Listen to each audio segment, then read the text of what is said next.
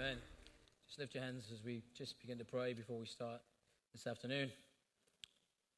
There's a strong anointing this morning about the potter's hand that Bruce ministered. And in the same vein, we're going to be speaking about go into all the world, but sending today. And in order for us to get a grip on this message today, I want us to pray and connect with that message that was shared this morning about the potter's hand. And a key phrase which will come up in this message today is, Here am I, send me. So I want you to lift your hand right now in the name of Jesus. There was a song during the worship time about surrender. So I want you to just begin to lay your life down afresh to God.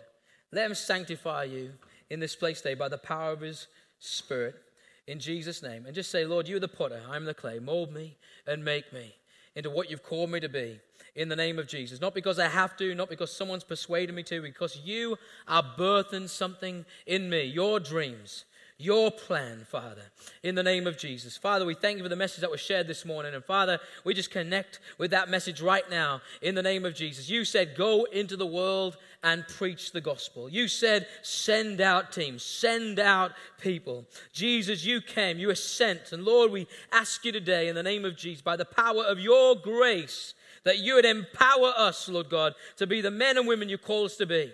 That whatever you ever you ask us to do, we'll say, Lord, what is it, Lord? Your servant is listening in Jesus' name. Where do you want me to go, Father? Lord, open our ears, Lord. Soften our hearts right now in the name of Jesus. And Lord, I particularly pray for leaders today, cell group leaders, people who have stepped out this year, that this year will be the year of growth and breakthrough for them as they've laid their lives on the altar.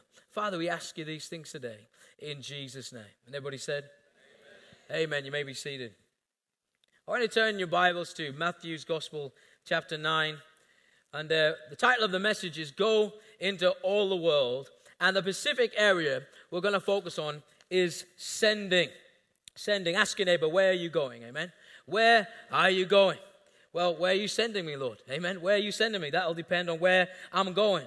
And uh, the word send is to cause or to enable to go, to send a messenger, to cause to be conveyed to a destination or send a letter to order or request to go, to send troops into battle, or to propel or drive, to emit or utter the lion sent a roar through the jungle, to cause to occur or to transmit a signal. And the word in the Greek for sent or sent one is the word apostle, and here in the Greek is apostolos, which means one who is sent. And we see this theme right throughout the Bible. So we're going to be focusing here on Matthew's Gospel, chapter 9. Now, the title of this series is People with a Passion. Hallelujah. Who has a passion in this place today? A few of you. Hallelujah. How many people are passionate about football? How many passionate about food? Oh, a few more people there. Hallelujah.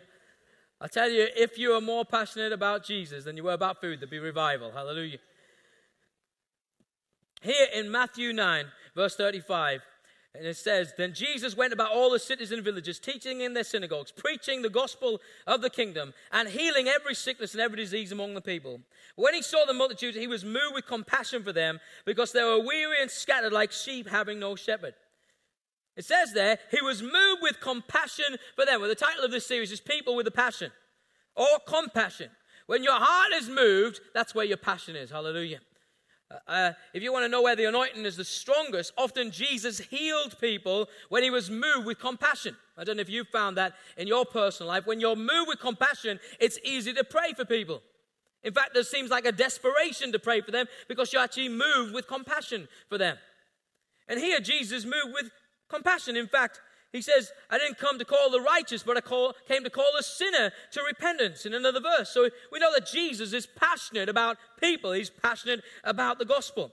And then it says in verse 37 Then he said to his disciples, The, the harvest truly is plentiful, but it's the workers that are few. Therefore, pray the Lord of the harvest to send out if you have a Bible, you can underline that. To send out laborers into his harvest. So Jesus is moved with compassion. He's passionate about people. He's looking at them because they're weary and scattered in need of help. And he says, you know what the key is? Is to send out more laborers. Hallelujah.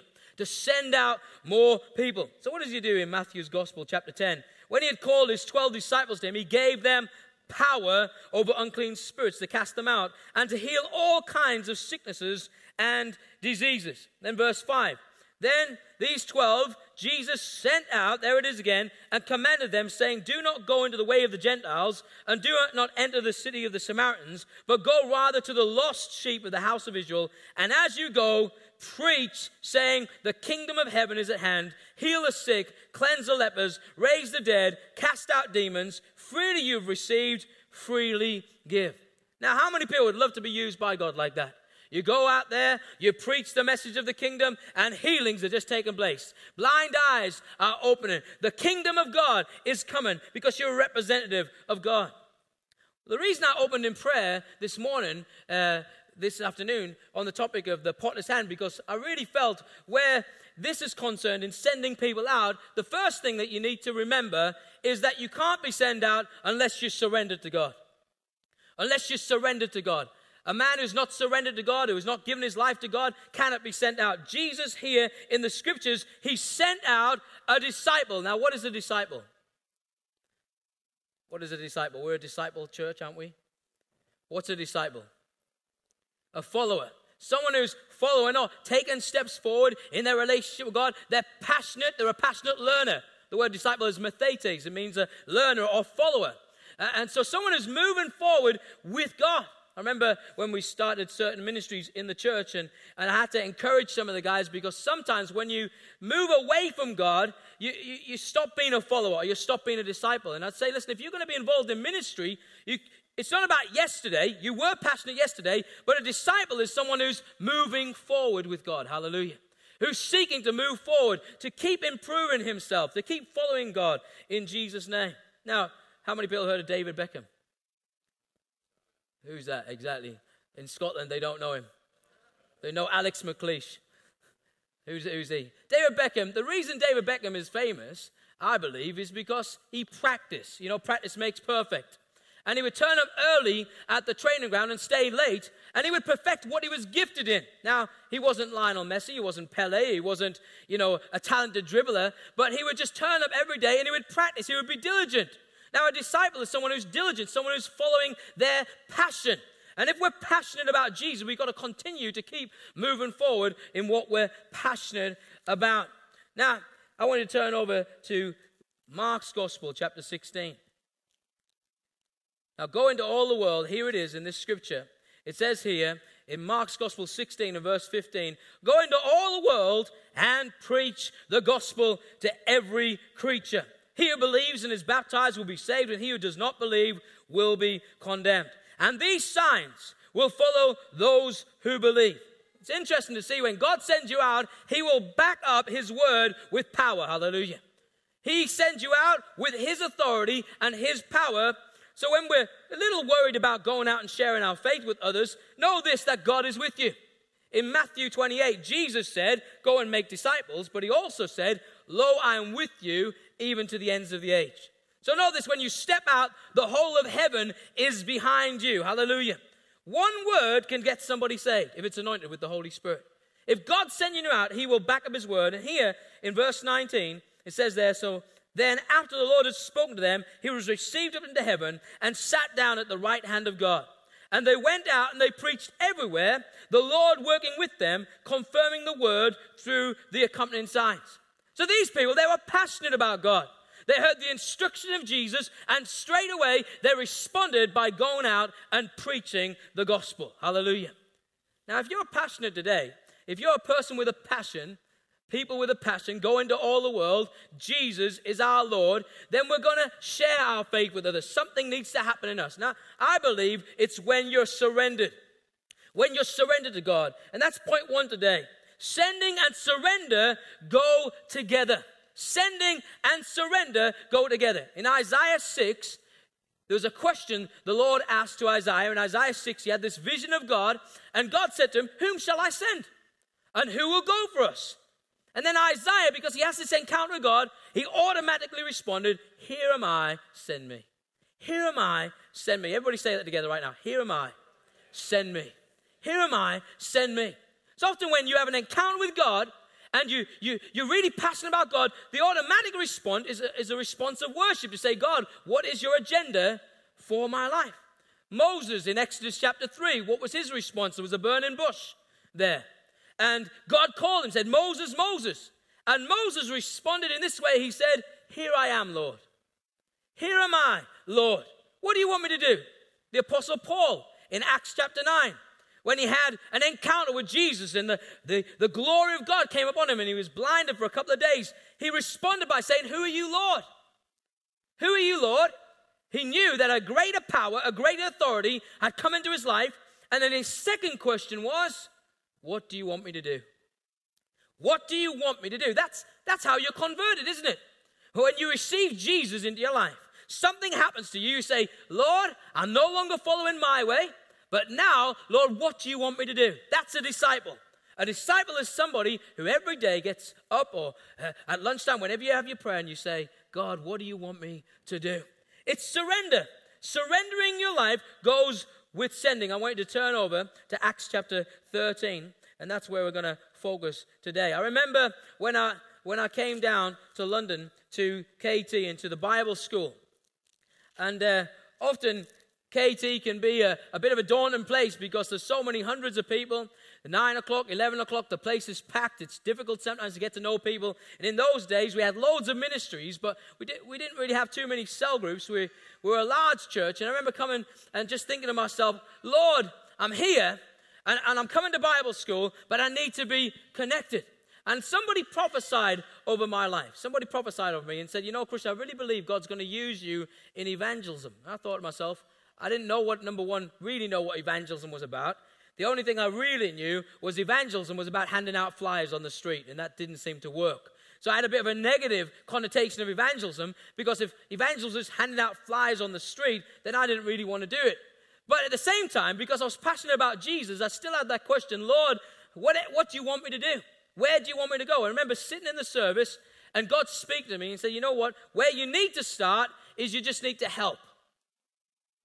Hallelujah. We just need to help help somewhere.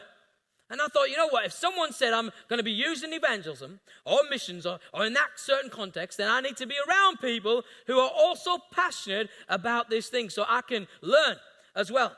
And so I remember downstairs in the lower hall, I, I went down to uh, where the G12 room is, and Bruce Atkinson, who was the dean of students back then, uh, I went into his office, and I just remember sitting and saying, "Oh, I'm really passionate about God. I believe God's going to use me. Where can I help?" And I, as I just expounded my passion about mission and about what people had prophesied over my life, and I, I, you know, I wasn't walking the walk as yet. I was still in training. I just come to London. I was only 18, and I was saying this. And Bruce said, "You know what? Will you help in our missions department? Will you help in our missions department?" And I thought to myself, "You know what? I had no other agenda. I just automatically thought, yes, I'll help in the missions department. So every day after school, I'll go to the missions department and help. And as I was helping, what was I doing? I was on those old box Mac computers. And uh, the director of missions back then, he just got me to type letters. That wasn't really a glorifying ministry. I wasn't shaking the nations. I wasn't healing the sick or raising the dead or anything like that. I was just a typist. That's all I was doing. The second thing I was doing was photocopying. Hallelujah. I would photocopy lots of sheets of paper. Now, I, I never once thought in those days, you know, what, what am I doing? I was just faithful. I wanted to serve in the Bible school. I was passionate, seeking God.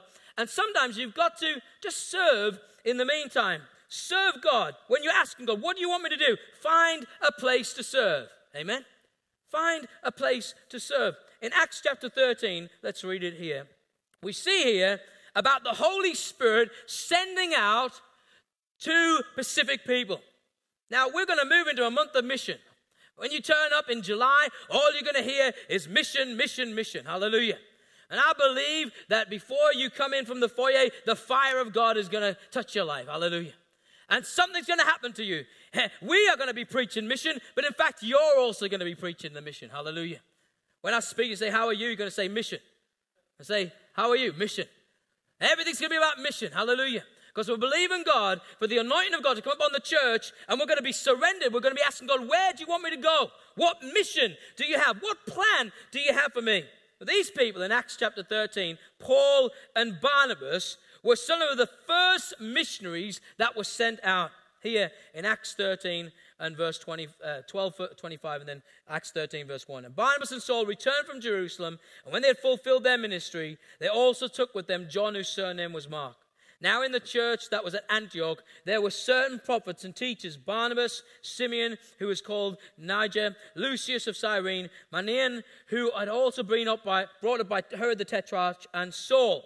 And they ministered to the Lord and fasted. And the Holy Spirit said, Now separate me to me, or set me, set apart Barnabas and Saul for the work for which I have called them. And then, having fasted and prayed, they laid hands upon them and they sent them away. Now, in the early church, they were often using that word sent. You notice in Matthew 10, Jesus sent out the disciples. And here, they laid hands upon them, and the Holy Spirit, they ministered to the Lord, and the Holy Spirit came upon them and spoke to them and said, Listen, separate to me Barnabas and Saul for the work for which I've called them. Now, Sending and serving go together, I believe. Sending and serving, there's got to be a period of serving in your life before God can send you. We live in a culture, uh, church culture, don't we, where if you you receive a little bit of anointing, maybe you laid hands on a few people and all fell over, then suddenly you think you're Benny Hinn. Suddenly you think you're the, the kingpin. And, and instead of going with a heart to serve, you say, you know what, God's called me as apostle. Can I preach this morning, Pastor Colin? People come up like that because there seems to be an attitude in our society right now where everybody wants to be the king, but nobody wants to be the servant.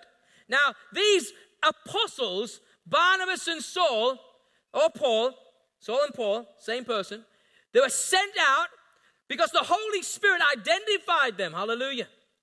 Now, if we're going to go and preach the gospel and make a difference to God, every Christian is called to be a witness. That means God's anointing on the church can come upon you.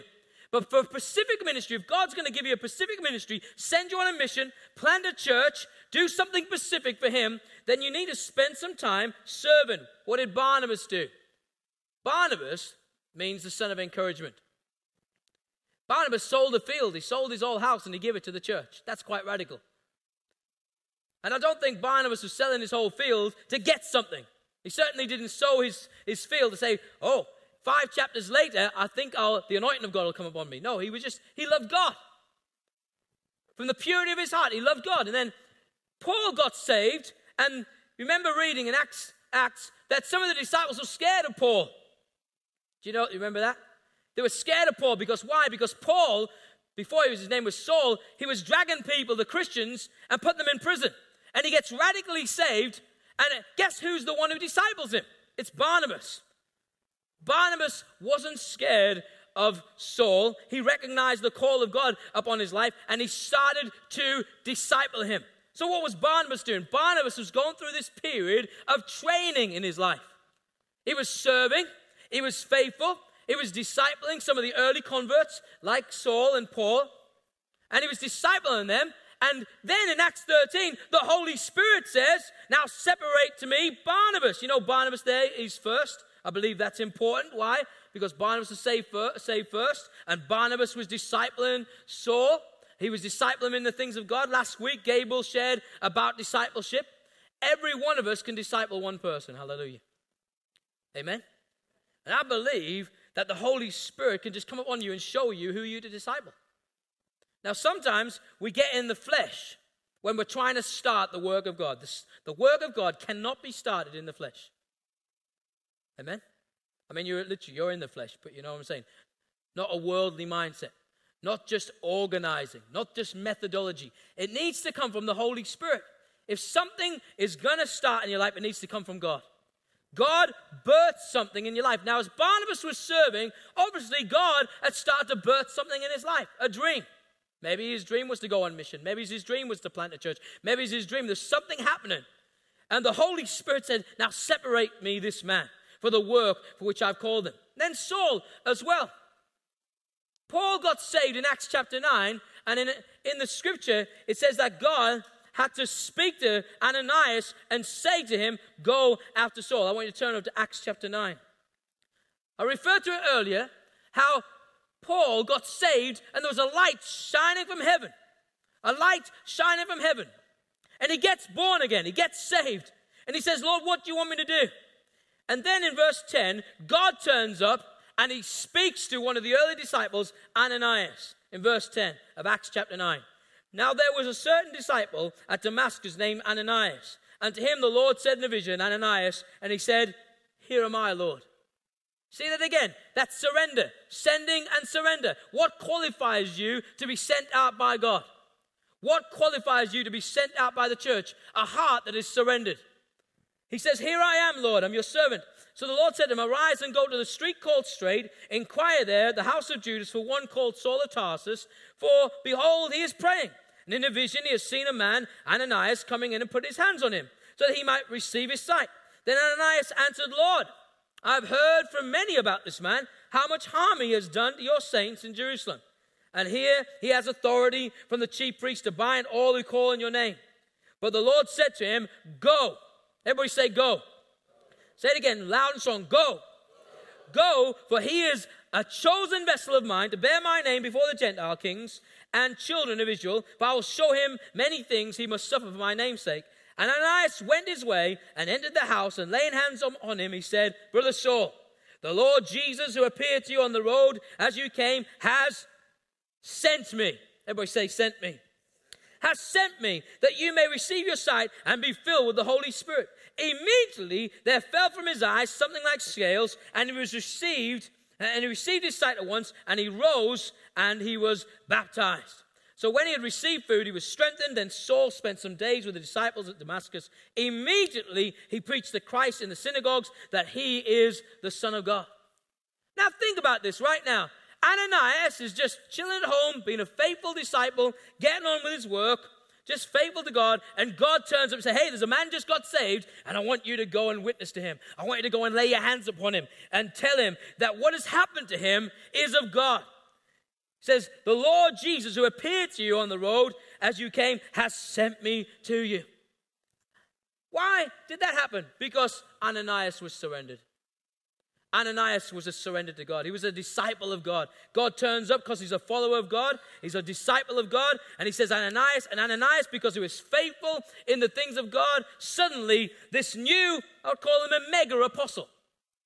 Because it's not often that you see people saved and it's suddenly the preaching in the market square. I wish that that would happen to us all, amen? Including me, included. That the anointing of God would come upon so powerfully that God would start sending us people, we'd get baptized afresh with the power of God, and then we'd go out and preach. Hallelujah. That's kind of what's happening right now in Cwmbran. There's a pouring out of the Holy Spirit. Anybody see the advert last week? Richard Taylor and Cwmbran, 500 people meeting on a daily basis. What's, what is the purpose of this outpouring?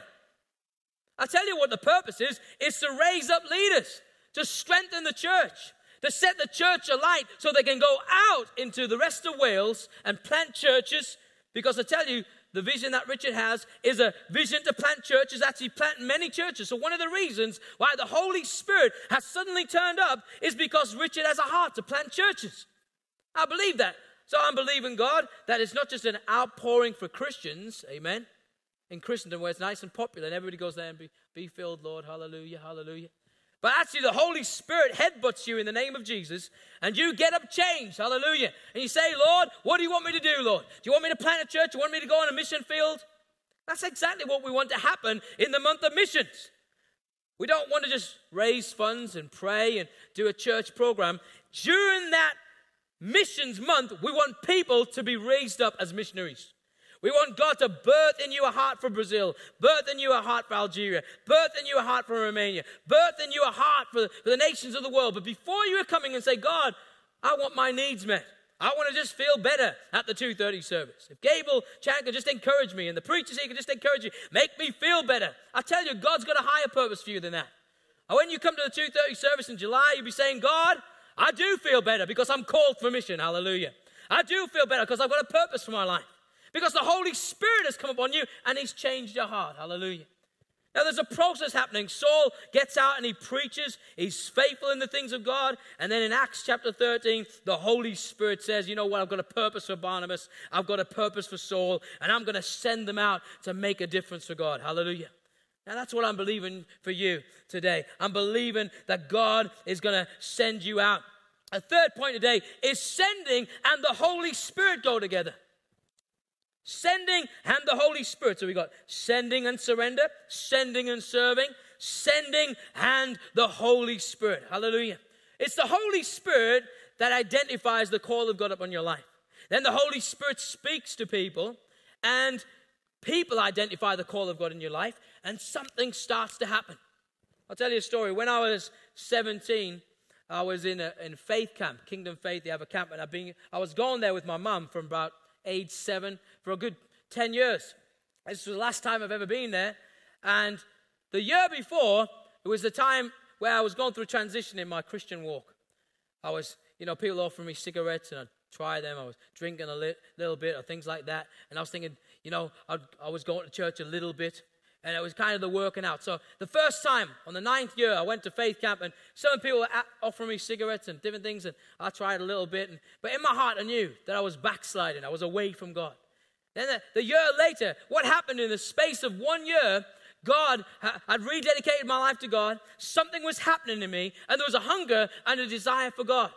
But at 17, I, I still was in that transition, but I knew I wanted to follow God. So during that time, the same people who had offered me cigarettes during the previous year, I started witnessing to them. I started telling them, listen, you need to get your life sorted out with God. You need to start following Jesus. And, and, and, as we were just chilling out in the middle of the morning, we instead of talking about sinful things, which we were the, the year before, we were now talking about God. And then on the faith camp, they had these, I would call them disciple makers, or people who were looking out for young people who were smoking behind the, the bike sheds or whatever they were doing, and they would catch them. Hallelujah. They would catch them and they would start witness to them and giving them the gospel. So these disciples, these people, they, they caught us. But they didn't know that God was already working on our lives. God was working on me, God was working on, on people. And we're outside the tent. There was a big kind of night evening thing with some rappers and different things that were happening. And we were we didn't go into the meetings because I love football, so I was just playing football outside. And as I was playing football outside, hanging out with my friends, these people came up to us and started telling us about how they believe that God's got a call on each of our lives. God's called us to a higher purpose than just hanging out outside the tent. And in the middle of that, you know, the Holy Spirit is not bothered about your agenda. The Holy Spirit has an agenda. He knows the purpose for your life. I wasn't seeking God at that time. There was some rumblings of God in my life, but these people they started to say, "Hey, can we pray with you outside this tent in the dark while the music is going on?" I said, "Okay, yeah, sure, go for it." And as they prayed for one of my friends, he fell, bang, he fell under the power of God. And then they prayed for me. I lifted my hands and they started to prophesy over my life.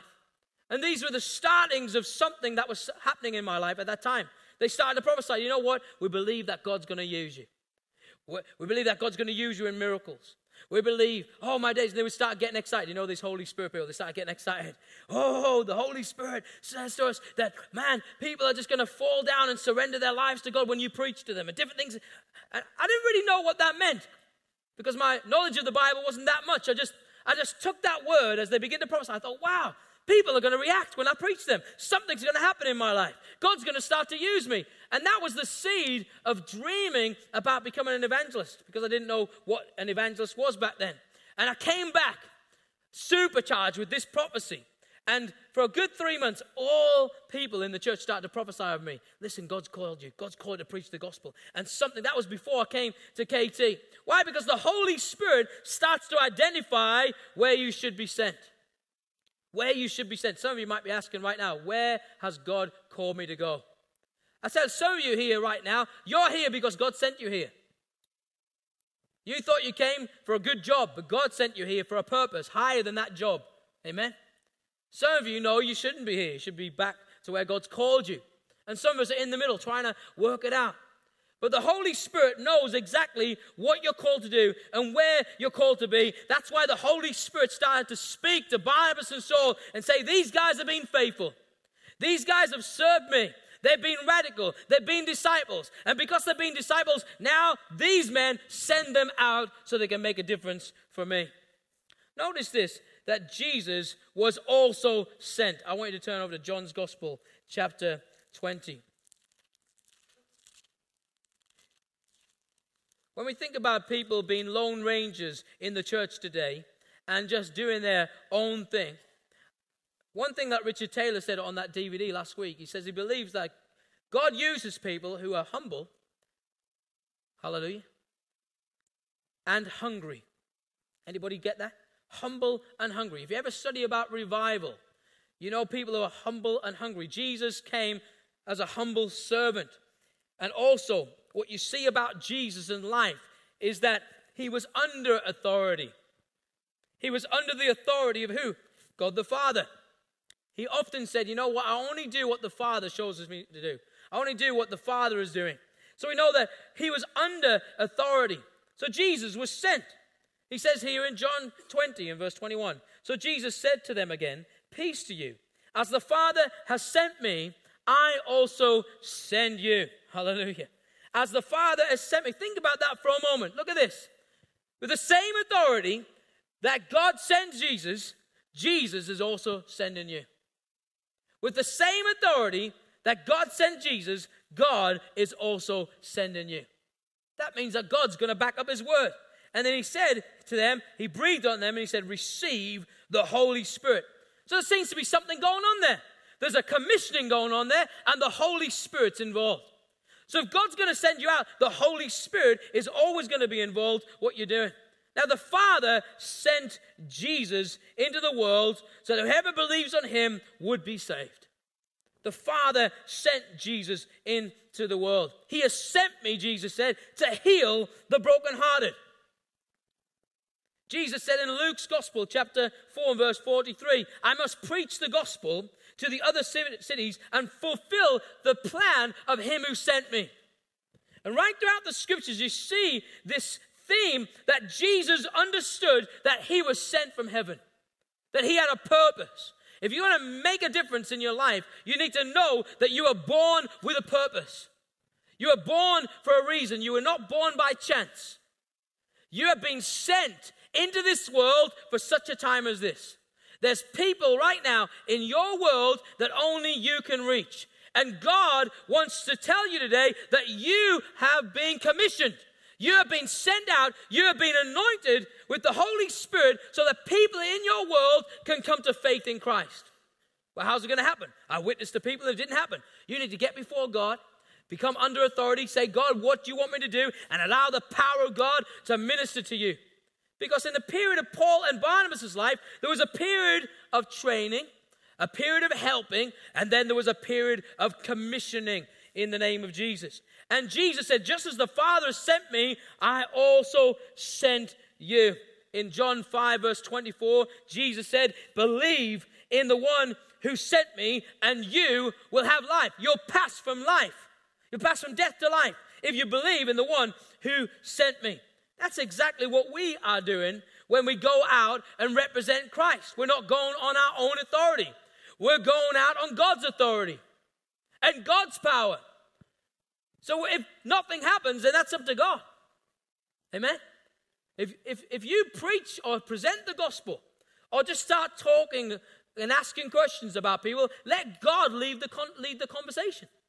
Let God direct people to God. I remember one of the most powerful words I've heard from Colin, our senior minister, share when he was saved in the early days of his Christian walk. And a, and a man was, was witness, he was witness to a man, and he would come out with all these hard questions about where, where did Cain get his wife from? You know, these kind of things. And uh, lots of talk about atheism, evolution, and Colin really didn't know the answers to these questions, and he just, each question he was asked, uh, he responded, I don't know. Then he was asked another question, I don't know. A couple of questions he just said, I don't know. And then the man responded by saying, Right, I'm ready to receive Jesus. And Colin said, What was it that, that convicted you? What, what was it that I said? He said, You know what? You didn't have all the answers. Because you didn't have all the answers, I'm ready to receive, receive Jesus into my life. And how did that happen? Because the Holy Spirit was working on that man. And after Colin had not answered his questions, he was ready to receive. He said, You know, you don't, you don't know everything, and I'm, I'm ready to follow a God like that. You know, we don't know what God is doing in people's lives. Those, those disciple security guards at the faith camp, they didn't know what God was doing in my life. But they were led by the Holy Spirit and they just prophesied over us. On the outside, we looked like a bunch of backslidden Christians who weren't interested in church.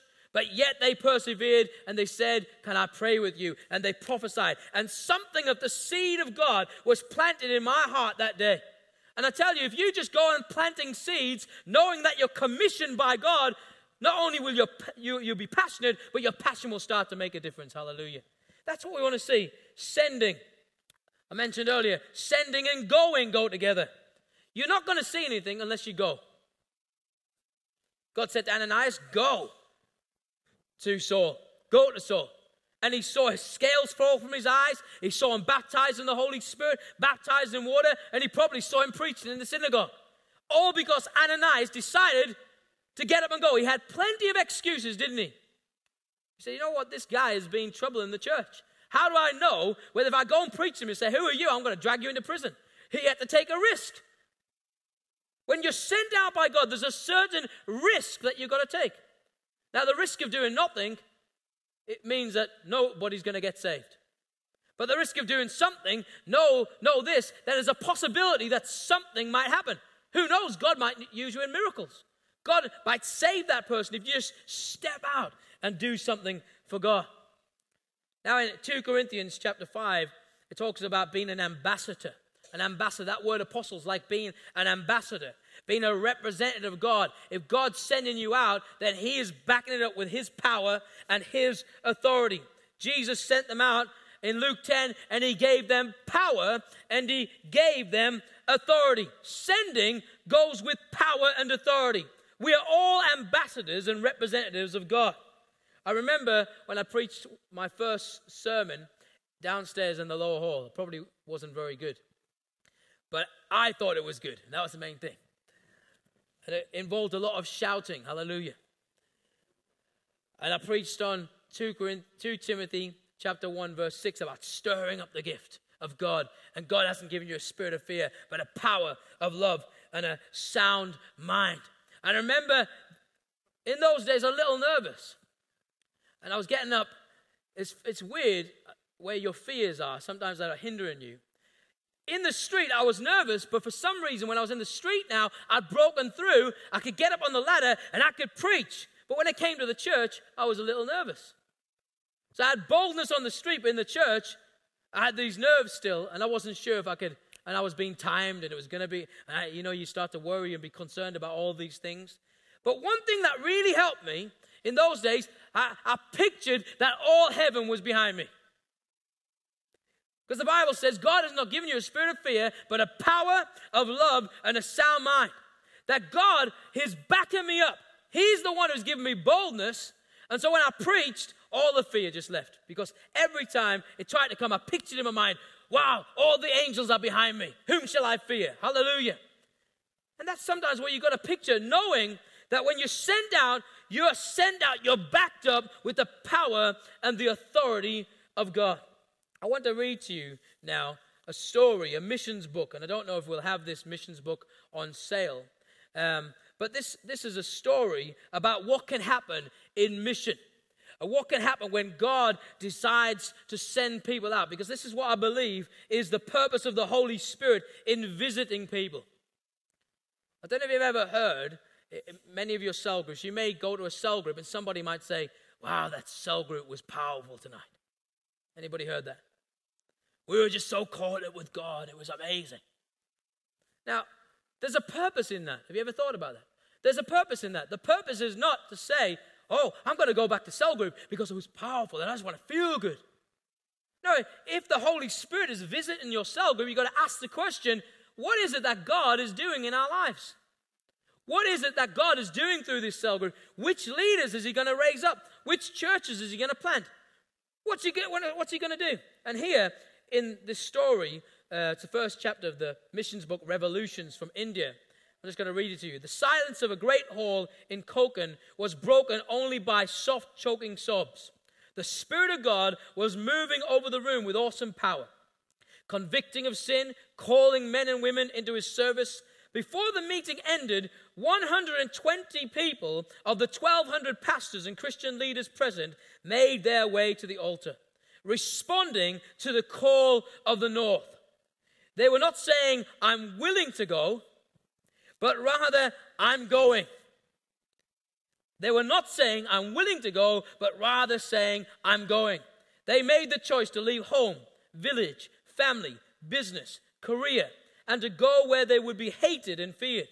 Meanwhile, another 600 pastors pledged to return to their congregations and raise up more missionaries who would leave South India and go to the north. Do you know where the north is? Pakistan, where there's a lot of terror activity. I stood silently in the holy hush, praying for the army of God crowded around the altar. I was humbled by the presence of God. As I prayed, my heart ached for these men who came to the altar. How many would be beaten? How many would go hungry? How many would be cold and lonely in the years ahead? How many would sit in jails for their faith? I pray for the blessing and protection of God on them and for more sponsors across the seas to stand with them. They were leaving material comforts, family ties, personal ambitions. Ahead lay a new life amongst strangers. But I also knew that they would witness spiritual victory as many thousand turn, thousands would turn to Christ and helped form new congregations in the unreached villages of North India. Now, I'm reading that today because I read that during the week and I thought, you know what? That says everything that I want to say about sending today. The Holy Spirit visited this meeting. And you know how the Holy Spirit visited this meeting? Because to get 120 people to respond to God, to say, not that I'm willing to go, but that I'm going. And 120 people came forward and actually said, You know what? I'm ready to leave everything behind and I'm going to go. I know I may lose my life.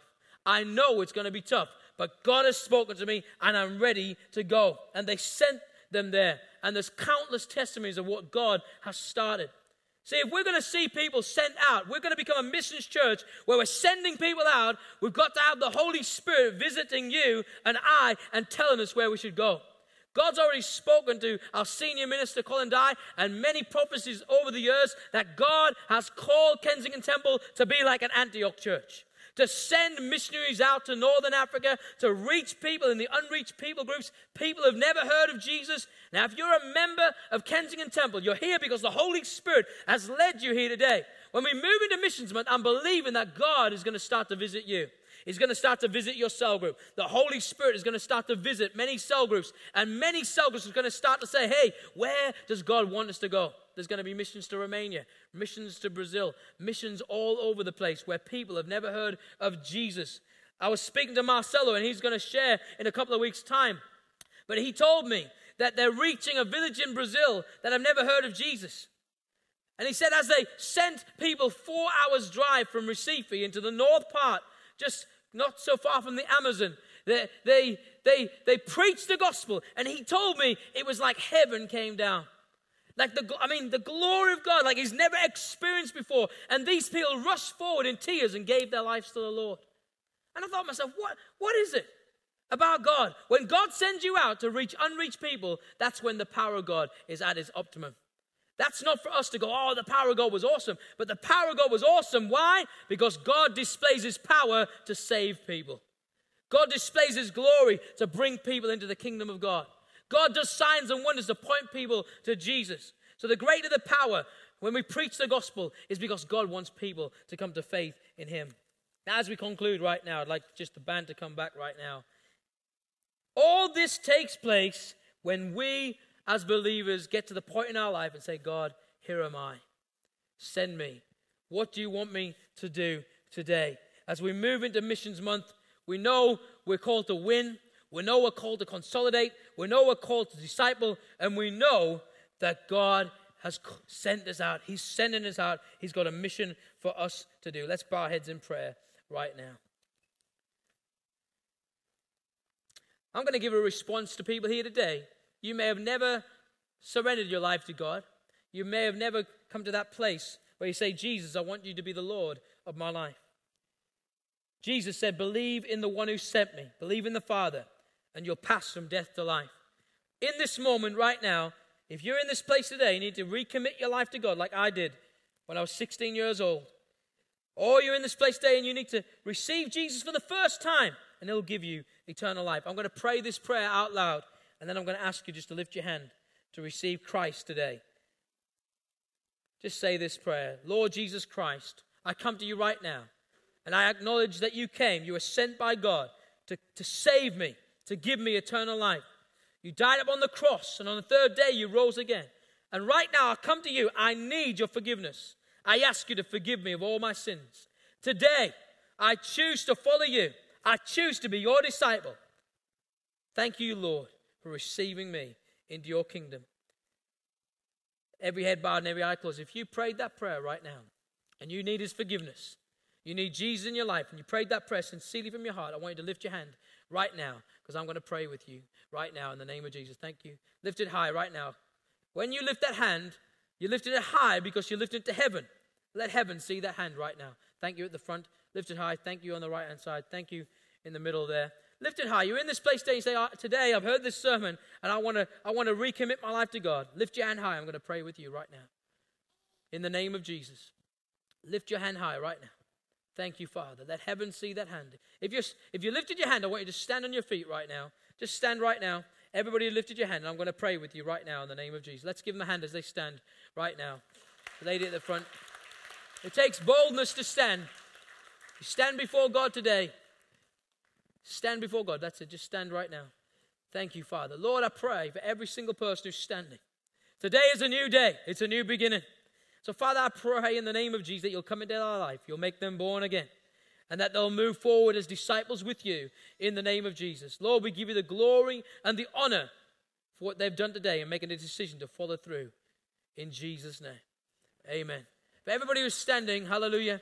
For everyone standing, I want to spend a few moments with you just praying with you. So if we can just have the 2:30 consolidators standing with some of these people right now, and then we'll speak to you at the end of the service and take your details. Hallelujah. Let's give Jesus praise today. Thank you, guys.